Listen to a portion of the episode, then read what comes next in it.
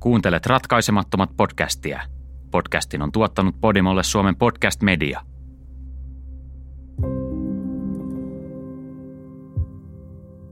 Alkaseerin tytöt. Osa 5. Oikeudenkäynti.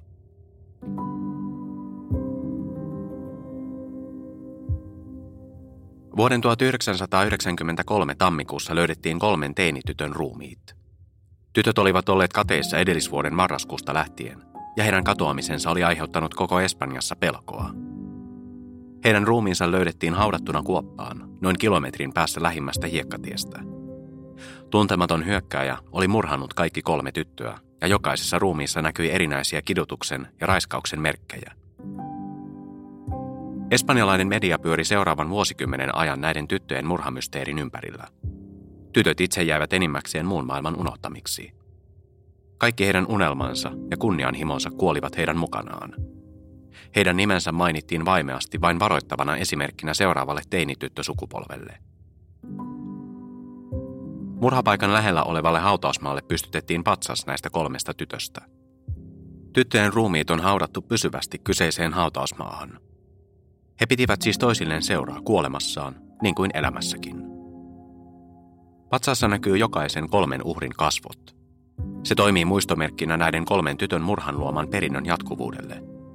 Se on myös muistutus kaikille, jotka käyvät tällä pienellä alueella, jossa tytöt asuivat.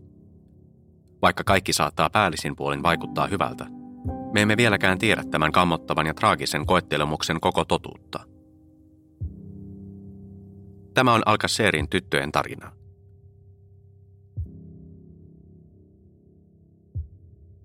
Ensimmäinen näytös.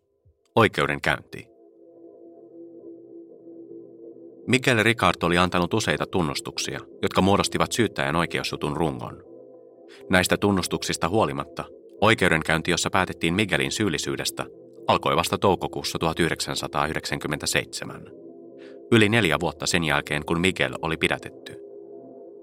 Yksi pääsyistä tähän viiveeseen oli DNA-testaus.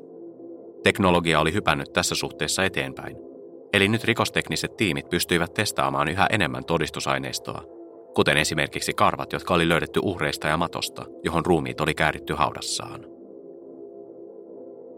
Alcacerin tapauksen kolmannessa osassa kerrottiin, että näistä kolmesta uhrista löydettiin noin 15 yksittäistä hiusta. Nämä 15 hiusta testattiin Miguel Ricardin ja Antonio Anglesin DNAta vasten, koska poliisilla oli miesten DNA-näytteet tallessa – Yksikään hiuksista ei täsmännyt kumpaankaan mieheen. Ei yksikään. 12 hiusta 15 kuului siis varmasti jollekulle muulle. Kolmea viimeistä hiusta ei voitu edes testata, johtuen joko niihin kohdistuneista vaurioista tai aineiston pilaantumisesta. Voisi olettaa, että tämä löytö olisi estänyt syyttäjäpuolta asettamasta Miguel Ricardia tuomiolle, mutta näin ei käynyt. Oikeudenkäynti jatkui, vaikka syyttäjäpuoli ei edelleenkään voinut yhdistää murhaasetta rikospaikkaa tai rikosteknistä todistusaineistoa siihen ainoaan murhasta epäiltyyn henkilöön. Miguelin oikeudenkäynti alkoi toukokuussa 1997, mutta sitä ennen jotain muuta tapahtui. Perjantaina 9. toukokuuta vuonna 1997 Fernando Garcia pyysi lykkäämään oikeudenkäynnin aloittamista – Fernando oli Miriam Garcia Iborran eli yhden uhreista isä ja uhrien perheiden edustaja. Pyyntö tuli vain päiviä ennen oikeudenkäynnin alkamista, mutta Fernando halusi neuvotella oikeuden kanssa siitä, että oikeudenkäyntiä lykättäisiin. Hän halusi, että DNA-testausta laajennettaisiin. Tässä kohtaa Fernando oli lyöttäytynyt yhteen tunnetun kriminologin ja true crime-kirjailijan Juan Ignacio Blancon kanssa – Tämä oli isännöinyt rikostapauksiin erikoistuvia keskusteluohjelmia ja kirjoittanut artikkeleita eri lehtiin. Juan Ignacio Blanco oli alkanut tutkia Alcacerin tyttöjen tapausta osana työtään, mutta tapaus päätyi hallitsemaan hänen elämäänsä, samoin kuin se hallitsi Fernando Garcian, eli Miriamin isän elämää. Fernando oli jättänyt työnsä tyttöjen kadottua, jotta hän voisi auttaa etsinnöissä – niiden 75 päivän aikana ennen tyttöjen löytymistä Fernando oli matkustellut monissa maissa jakaakseen heidän tarinansa kaikille, jotka sen halusivat kuulla. Silloin kun tyttöjen ruumiit löydettiin, hän oli Britanniassa valmistautumassa BBCin haastatteluun. Nyt neljä vuotta myöhemmin Fernando oli entistä tiiviimmin kiinni tapauksen selvittelyssä. Hänen vaimonsa ja Miriamin äiti, Matilde Iborra, kertoi, että Fernando vietti enemmän öitä hotelleissa kuin kotona. Heidän avioliittonsa oli vain häive entisestään. Nyt vuonna 1997 heidän avioliittonsa oli karilla ja Matilde itse oli kuoleman kielissä. Miriamin äiti oli tässä vaiheessa taistellut maksasyöpää vastaan parin vuoden ajan. Hän oli päässyt elinluovuttajien listalle, mutta jossain kohtaa vuonna 1997 hän päätti poistaa nimensä listasta, koska hän halusi elimen menevän jollekulle, joka halusi elää. Fernando jatkoi taisteluaan totuuden puolesta kaikesta tästä huolimatta. Hän oli ajanut tapausta eteenpäin jo vuosia, ja nyt kun oikeudenkäynti oli niin lähellä, hän halusi pitää huolen, ettei tapauksessa olisi virheitä. Hän uskoi, että ainoastaan Miguel Ricardin syyttäminen rikoksesta olisi virhe. Eli nyt, vain päiviä ennen oikeudenkäynnin alkua, yhden uhrin isä pyysi lykkäystä.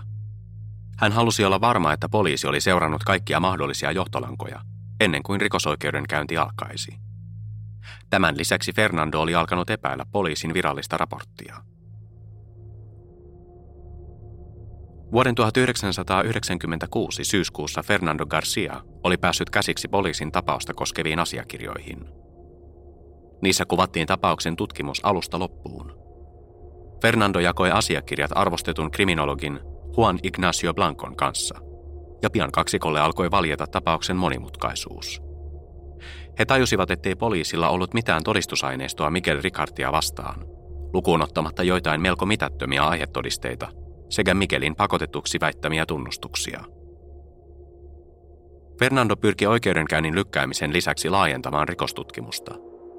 Hän ei uskonut, että Miguel Ricard ja Antonio Angles olisivat toimineet yksin. Hän uumoili, että he olivat vain osa jotain suurempaa. Ehkä heidät oli vain lavastettu syyllisiksi. He saattoivat jopa olla laajemman rikollisjoukkion juoksupoikia, jotka olivat siepanneet tytöt ja vieneet heidät johtohahmoille. Oli niin tai näin. Fernando Garcia oli varma, ettei poliisilla ollut koko tarinaa hallussaan. Hän siis teki kaikkensa, jotta myös maailma tajuaisi asian. Fernando esiintyi useissa televisio- ja radio-ohjelmissa tammikuusta heinäkuuhun vuonna 1997. Juan Ignacio Blanco oli usein hänen mukanaan. Kaksiko puhui avoimesti ajatuksistaan tapausta koskien. Miguel saattoi olla syyllinen, mutta hän ja Antonio Angles eivät varmastikaan toimineet yksin. Hallitustasoltakin saattoi olla ihmisiä mukana, kenties jopa virkaansa valittuja toimihenkilöitä tai poliisin jäseniä. Fernando ja Ignacio syyttivät myös yksittäisiä ihmisiä, poliitikkoja ja arvostettuja yhteisön jäseniä, joita olivat vuosikausia seuranneet huhupuheet erilaisista rikkomuksista. Fernando jopa syytti ruumiiden esiin kaivamisen hoitanutta tiimiä kyvyttömyydestä – erityisesti neljää Espanjan kansalliskaartin jäsentä. Hän sanoi, että nämä henkilöt olivat kadottaneet tapaukselle olennaista todistusaineistoa. Fernando jopa syytti pääsyyttäjä Enrique Beltrania laiskuudesta ja omahyväisyydestä, ja sanoi, että tämä olisi lähtenyt Miguel Ricardin perään vain siksi, ettei välittänyt koko jutusta. Tämä aiheutti aikamoisen kohun yhteisön parissa ja johti jälkiseuraamuksiin sekä Fernando Garcialle että Juan Ignacio Blancolle – Fernando Garcian syytökset johtivat siihen, että kolmen uhrin perheet jakaantuivat kolmeen eri leiriin.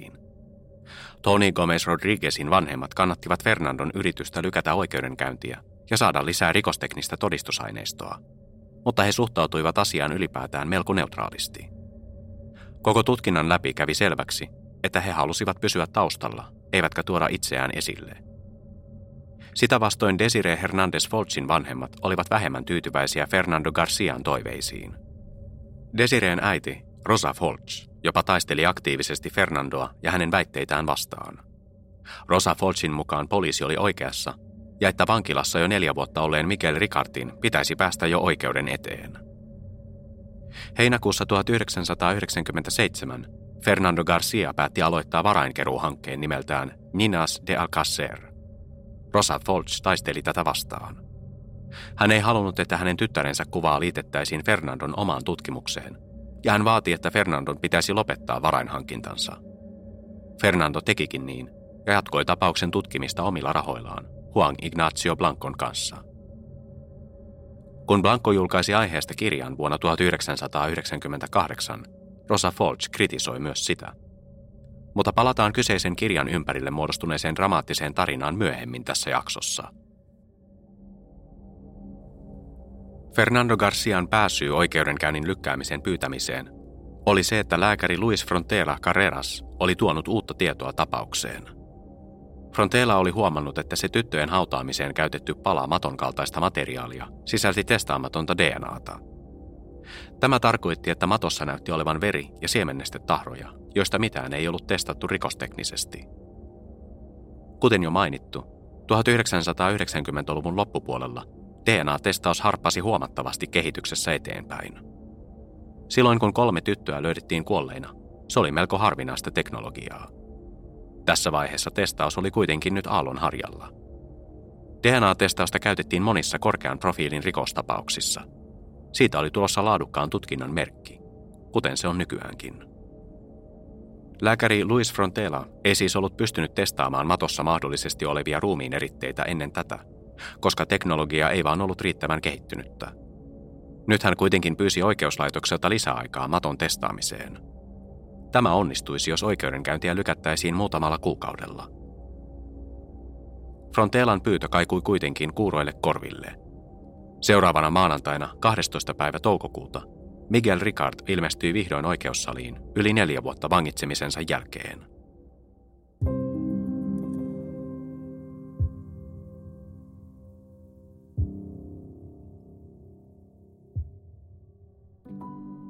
Mikel Ricard oli vain 23-vuotias, kun Espanjan kansalliskaarti pidätti hänet 27. tammikuuta 1993.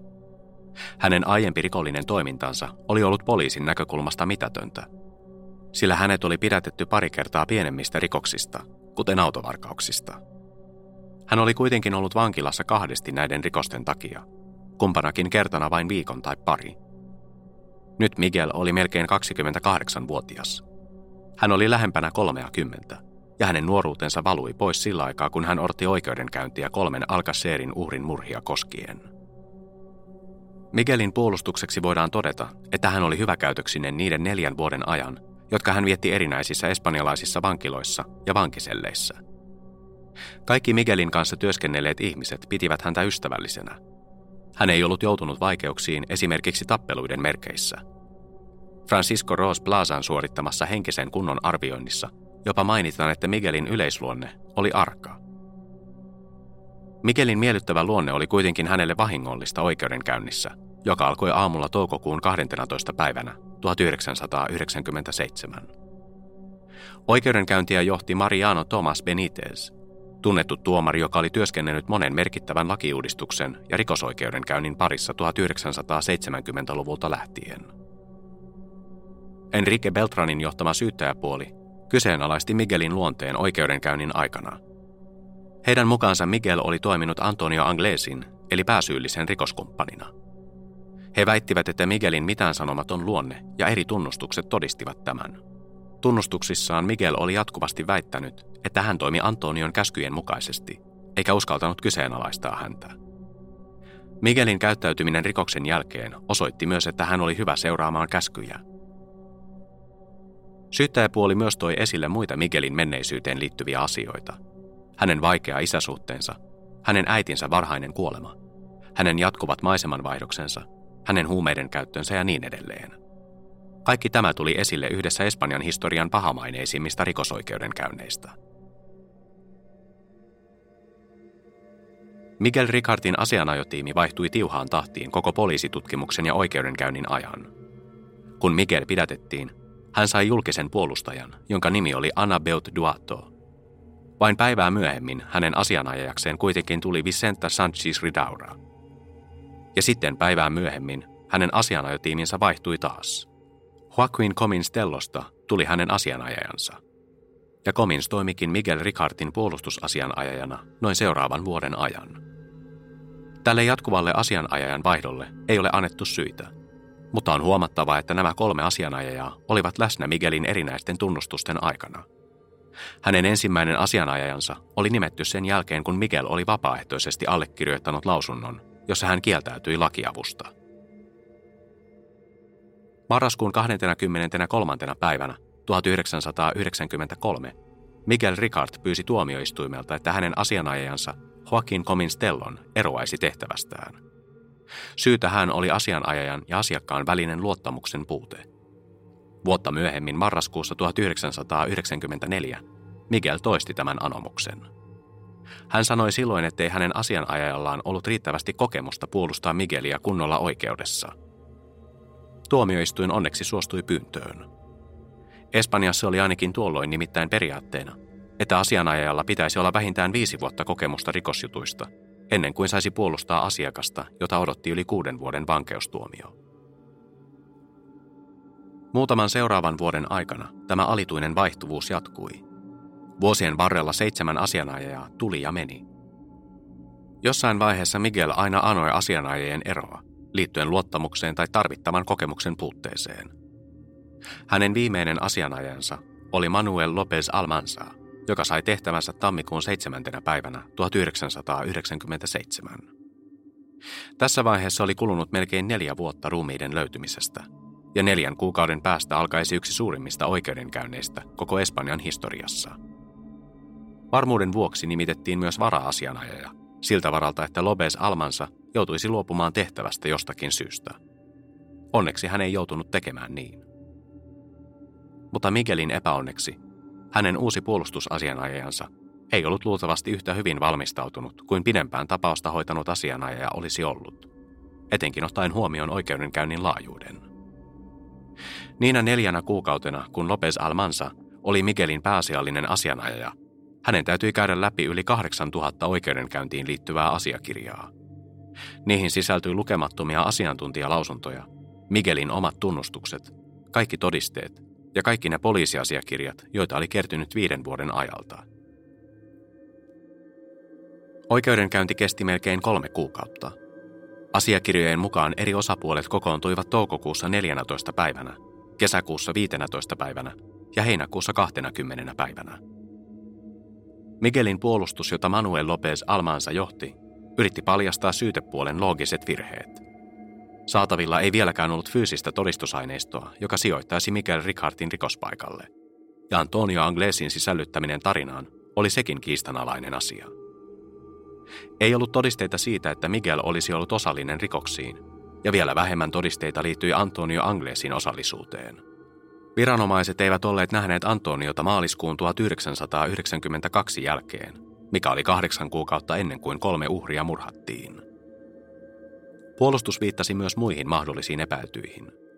Muutama päivä siitä, kun tytöt olivat kadonneet Alcasserista, raportoitiin, että sillan kaupungissa olisi tuntematon ryhmä epäiltyjä. Silla oli vain muutaman kilometrin päässä Alcacerista itään. Uutiset muutamalta ensimmäiseltä viikolta tyttöjen katoamisen jälkeen linkittivät heidät sillasta kotoisin olevaan ryhmään vanhempia miehiä.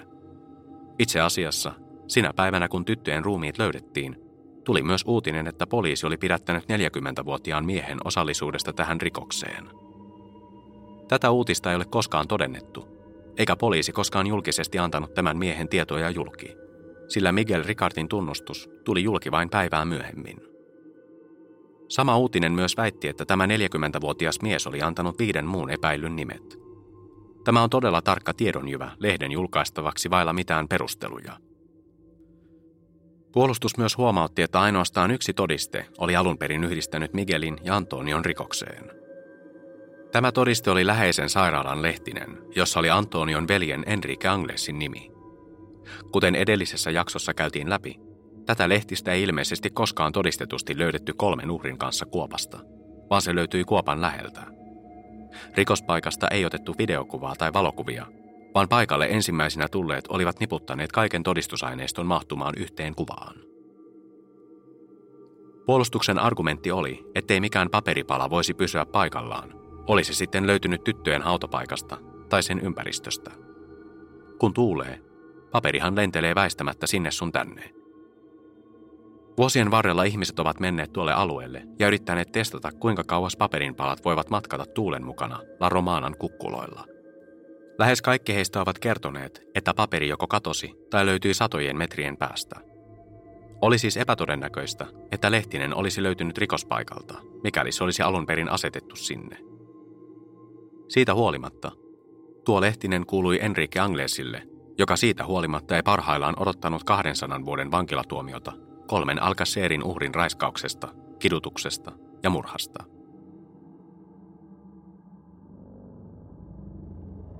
Yksi oikeudenkäynnin ongelma oli, että sen aikana ruumiinavausvideot näytettiin suljettujen ovien takana. Ensimmäisen ruumiinavauksen video näytettiin ilman ääntä, koska oikeudenkäynnin rikostekninen asiantuntija Luis Frontera Carreras vaati näin tehtävän. Tämän ruumiinavauksen video oli lisäksi noin 20 minuuttiin lyhennetty versio, vaikka kyseinen ruumiinavaus kesti monta tuntia. Tämä ruumiinavaus oli mennyt pieleen. Se oli huonosti hoidettu ja siinä kaikkiin kolmeen uhriin liittyvää todistusaineistoa käsiteltiin väärin. Sitten näytettiin video toisesta ruumiinavauksesta. Se vaikutti yhtä ongelmalliselta kuin ensimmäinen video, vaikka itse ruumiinavaus oli tehty paljon ammattimaisemmin. Kertomusten mukaan videoista iso osa oli pikakelattu, ja useat kohdat tuntuivat olevan toistoa ensimmäisestä ruumiinavauksesta. Suurin osa tästä on toisen käden tietoa, joka on saatu niiltä, jotka olivat suljettujen ovien takana katsomassa ruumiinavausvideoita. On silti outoa, että ruumiinavauksista jätettiin kuvaamatta useita tunteja, tai näitä tunteja ei sisällytetty videoihin todistusaineistona. Ruumiinavaukset olivat kuitenkin koko jutun lähes ainut fyysinen todistusaineisto. Tämän jälkeen syyttäjäpuoli toi Miguelin tunnustukset esille lujittaakseen syytöksensä – Enrique Beltran käsitteli Miguelin eri tunnustuksia ja käytti niitä näyttääkseen, miten epäluotettava Miguel oli. Miguelin lausunnot olivat muuttuneet koko ajan, ja hän oli tuntunut lisäävän jotain uutta jokaiseen tunnustuskierrokseen. Miguel kertoi avoimesti, että tunnustukset olivat pakotettuja ja että kansalliskaarti oli uhkailut häntä ja hänen tytärtään. Mutta tällä ei tuntunut olevan vaikutusta tuomariin, joka päätti Miguelin tuomiosta. Oikeudenkäynti päättyi 30. päivänä heinäkuuta 1997. Suuri yleisö odotti henkeään pidätellen kuullakseen Miguel Ricardin kohtalosta. Kesti yli kuukausi ennen kuin tieto tuli julki. 36 päivää myöhemmin, viidentenä päivänä syyskuuta 1997, tuomari Mariano Tomas Benitez julisti Miguel Ricardille 170 vuoden vankeustuomion. Syyttäjäpuoli oli todistanut Miguelin syyllisyyden. Hänet todettiin syylliseksi seuraavista rikoksista. Sieppaus, murha, raiskaus, seksuaalinen väkivalta, aseen luvaton hallussapito ja murhan salailu. Nyt Miguel Ricardin piti siis alistua siihen, ettei enää koskaan näkisi ulkomaailmaa.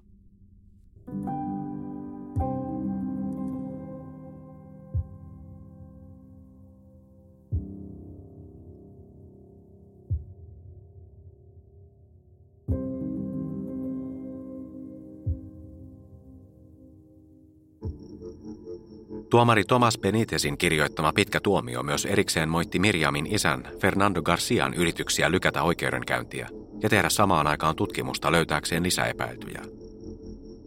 Fernandosta oli nimittäin tullut avoimen kriittinen rikostutkintaa kohtaan. Kun hän pääsi käsiksi poliisin asiakirjoihin vuoden 1996 loppupuolella, Fernando tajusi, miten vähän todistusaineistoa poliisilla oli Miguel Ricardia vastaan. Oikeudenkäynti, jossa syyttäjäpuoli heitti kaikki mahdolliset Miguelin syyllisyyttä puoltavat todisteet esille, vain lujitti Fernandon käsitystä. Fernandon yhteistyö tunnetun kriminologin ja true crime-kirjailijan Juan Ignacio Blancon kanssa ei ollut loppumassa. Päinvastoin, Fernando antoi poliisiasiakirjat Juan Ignacio Blancolle lisäaineistoksi tämän tulevaa paljastuskirjaa varten. Projekti toteutui vuotta myöhemmin, vuonna 1998. Kirjan nimi oli Mitä Alkasserissa tapahtui, ja se julkaistiin toukokuussa 1998, alle vuoden kuluttua Mikel Ricardin tuomitsemisesta. Kirja aiheutti äärimmäistä erimielisyyttä, sillä se sisälsi yksityiskohtia poliisiasiakirjoista, esimerkiksi kuvia kolmesta ruumiista ja erinäisiä todistusaineiston osia, jotka oli jätetty pois julkisuudesta.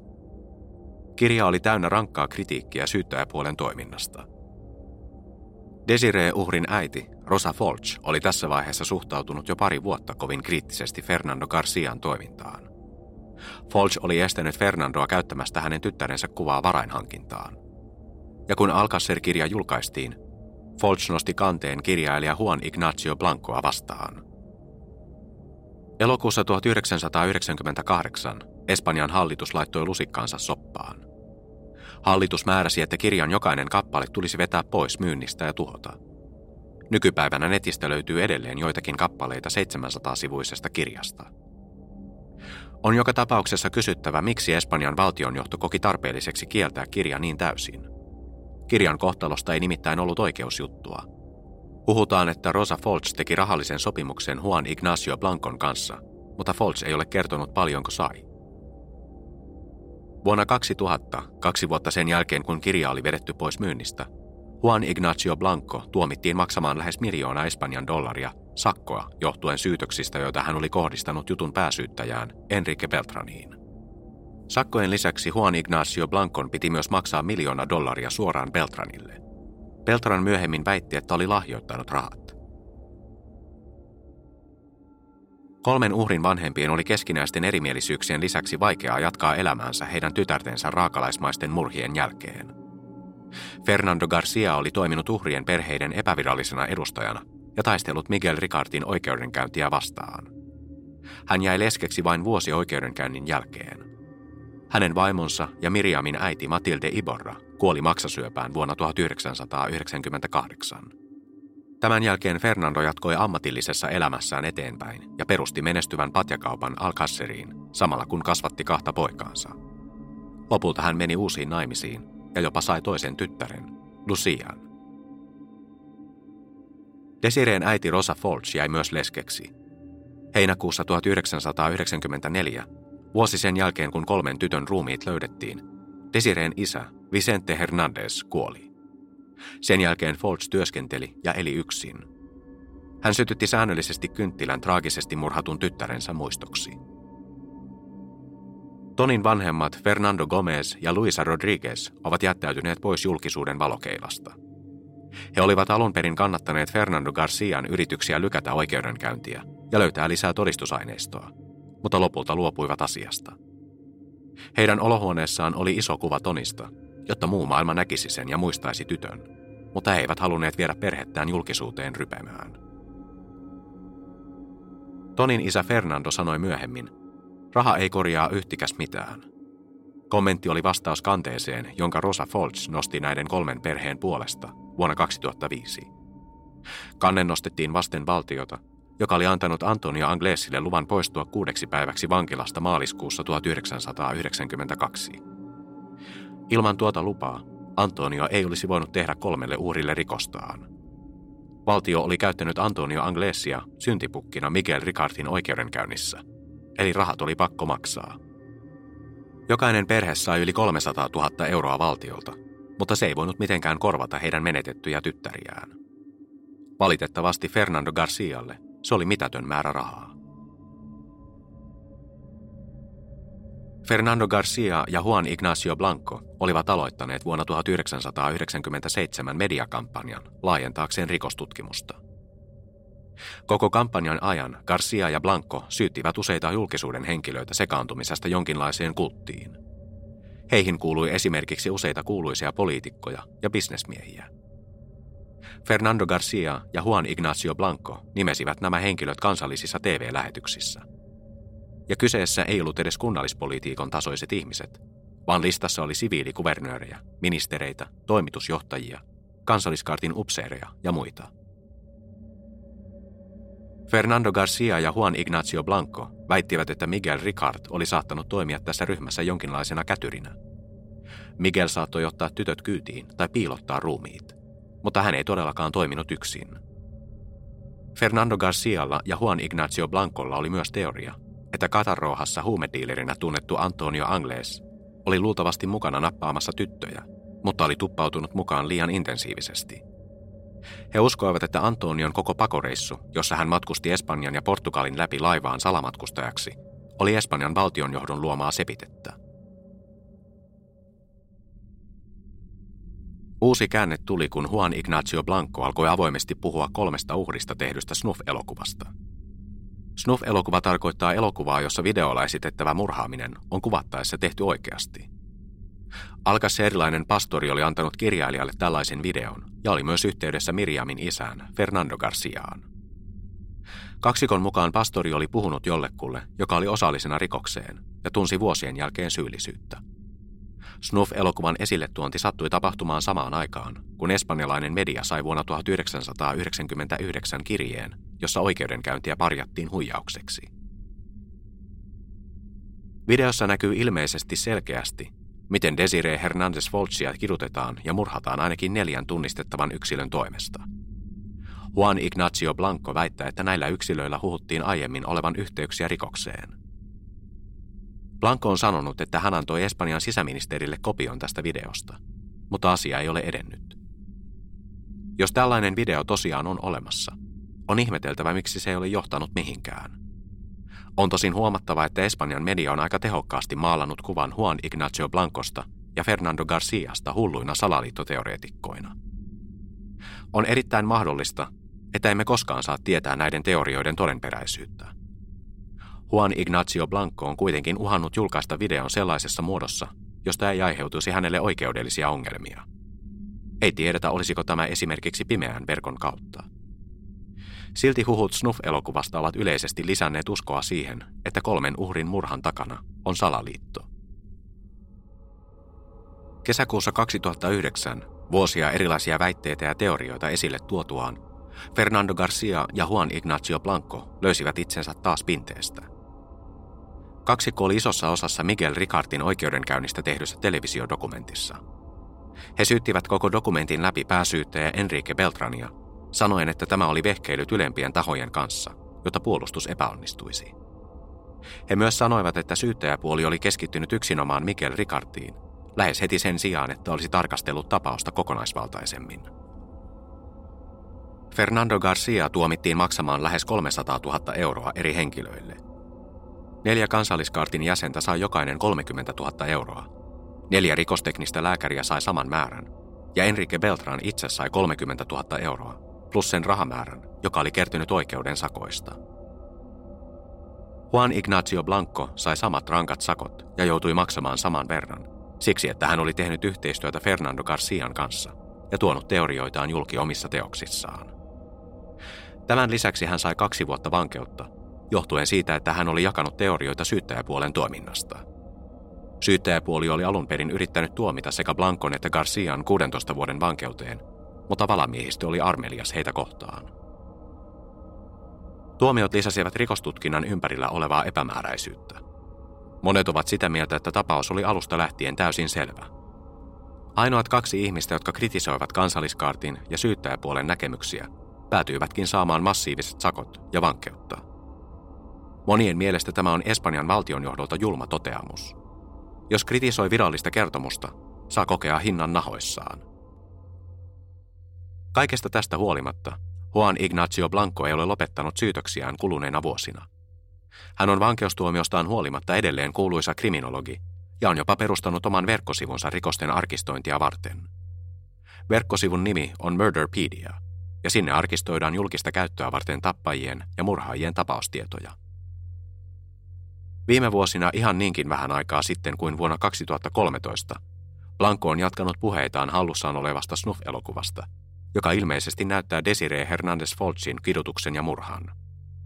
Hän sanoi, ettei se ole asia, josta hän puhuisi kevyesti. Hänen mukaansa videon katsominen oli käännekohta hänen elämässään, ja se muutti häntä ihmisenä. Hän haluaa paljastaa videon pakottaakseen Espanjan valtiovallan toimimaan asian eteen, mutta hän ei vaan keksi, miten voisi tehdä niin. Vain ajan kuluminen voi paljastaa, muuttaako Juan Ignacio Blancon ja Fernando Garcian toiminta mitään. He kumpikin pistivät itsensä likoon selvittääkseen totuuden kolmen Alcasserin uhrin tappajasta, mutta eivät saaneet aikaiseksi muuta kuin alueellista julkisuutta ja taloudellisia ongelmia. Tarina ei kuitenkaan ole vielä ohi.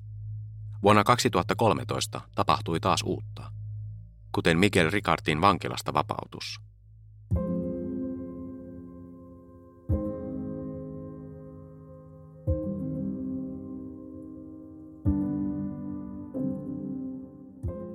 Espanja on osa Euroopan unionia, jolla on erinäisiä lakeja ja sääntöjä vankeuden ehtoja koskien. Vuosikymmenten ajan oli niin, että espanjalainen vanki ei voinut viettää vankilassa kauempaa kuin 30 vuotta. Mutta 1990-luvulla, kun Henry Parot-niminen terroristi tuomittiin, Espanja määräsi, että väkivaltaiset rikolliset voisivat viettää koko tuomionsa vankilassa. Miguel Ricardille tämä tarkoitti, että hän viettäisi koko loppuelämänsä vankilassa. Mutta vuonna 2013 eräs espanjalainen vanki vei tämän tapauksen Euroopan tuomioistuimille, jotka määräsivät Espanjan muuttamaan lakejaan. Tuomioistuinten mukaan oli julmaa rangaista vankia pitämällä häntä fyysisesti vangittuna pidempään kuin 30 vuotta. Jos vangit eivät voineet odottaa vankeustuomionsa loppuvan joskus, he saattaisivat käyttäytyä levottomasti, väkivaltaisesti ja julmasti, sekä toisiaan että heistä huolehtivaa henkilökuntaa kohti. Tämä johti siihen, että Espanjalla oli aikamoinen ongelma lokakuussa 2013. Sadat vangit oli vapautettava välittömästi, mutta piti myös suunnitella, miten vapautukset hoidettaisiin turvallisesti. Miguel Ricard oli yksi näistä vapautettavista vangeista. Hän oli ollut vankilassa yli 20 vuotta, sillä hänet oli vangittu tammikuussa 1992. Hän näytti aivan eri ihmiseltä. Hänen aiemmin nuorekas ulkonäkönsä kulmikkainen leukoineen ja tuuheinen hiuksineen oli muuttunut vankilassa tukevaksi, kaljuuntuvaksi, parrakkaaksi mieheksi. Miguel Ricard astui vapauteen ensi kertaa lähes 21 vuoteen, ja hänestä tuli vapaa mies 29. päivä marraskuuta 2013. Hänellä oli yllään valkoinen takki, ja hänen kasvonsa olivat kommandopipon peitossa. Vankilan ulkopuolella häntä eivät olleet vastassa ystävät tai perhe, vaan liuta toimittajia, jotka halusivat kuulla hänen ensimmäiset sanansa vapautuksen jälkeen. Miguel ei suostunut puhumaan mitään, vaan matkasi lähimmälle rautatieasemalle. Miguel oli tienannut vankeutensa aikana noin 2000 euroa. Hän käytti nyt varoistaan osan mennäkseen junalla läheiseen kaupunkiin. Hän nousi junasta ennen lipussaan näkyvää asemaa. Kaupungissa hän nousi autoon, jossa kaksi tuntematonta henkilöä odotti häntä, ja he lähtivät Madridin suuntaan. Miguel antoi yhden ainokaisen puhelinhaastattelun uutiskanavalle päivänä vapautumisensa jälkeen. Hän kertoi haastattelussa, että hän oli syytön rikoksiin, joista hänet oli tuomittu. Hän tuomitsi vahvasti kolme teiniuhria kohdanneet rikokset ja syytti oikeudenkäynnin syyttäjäpuolta hänen lavastamisestaan syylliseksi. Miguelia ei kohdattu lämmöllä hänen vapauduttuaan. Viikkoja vapautuksensa jälkeen hän oli edelleen antanut vain yhden julkisen lausunnon, eli tuon puhelinhaastattelun. Hänellä oli vaikeuksia selvitä arjestaan. Olihan hän viettänyt puolet elämästään telkien takana, ja häntä pidettiin tässä vaiheessa Espanjan vihatuimpana miehenä. Liikeyritykset eivät suostuneet palvelemaan häntä, ja hän kohtasi pilkkaa ja halveksuntaa joka kerta, kun hänet tunnistettiin. Vaikka hänen kasvonsa olivat olleet joka puolella espanjalaista mediaa kahden vuosikymmenen ajan, Miguel on onnistunut tuon jälkeen pysymään poissa näkyvistä – tässä vaiheessa on kulunut lähes neljä vuotta Miguel Ricardin vapautuksesta, eikä kukaan tiedä missä hän on. Huhujen mukaan hän tuli uskoon vankilassa ja on pyhittänyt elämänsä ranskalaisessa luostarissa työskentelyyn. Siellä tuomiovalta on ainoastaan Jumalalla.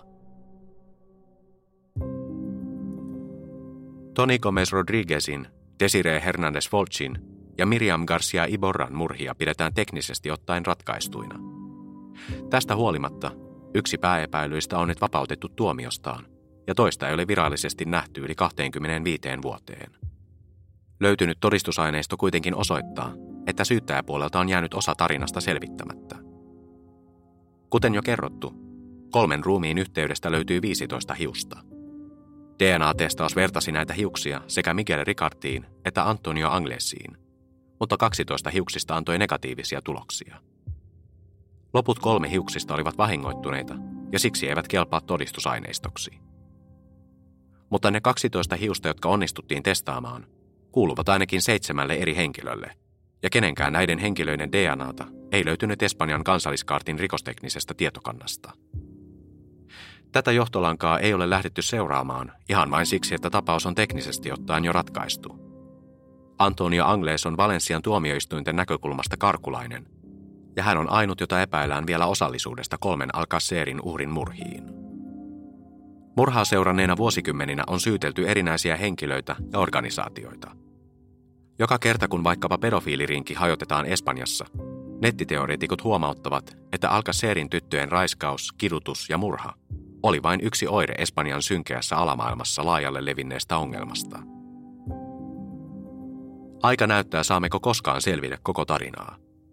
Monet ovat edelleen sitä mieltä, että Miguel Ricard ja Antonio Angles olivat ainoat toimijat kolmen uhrin kaappauksessa ja murhassa.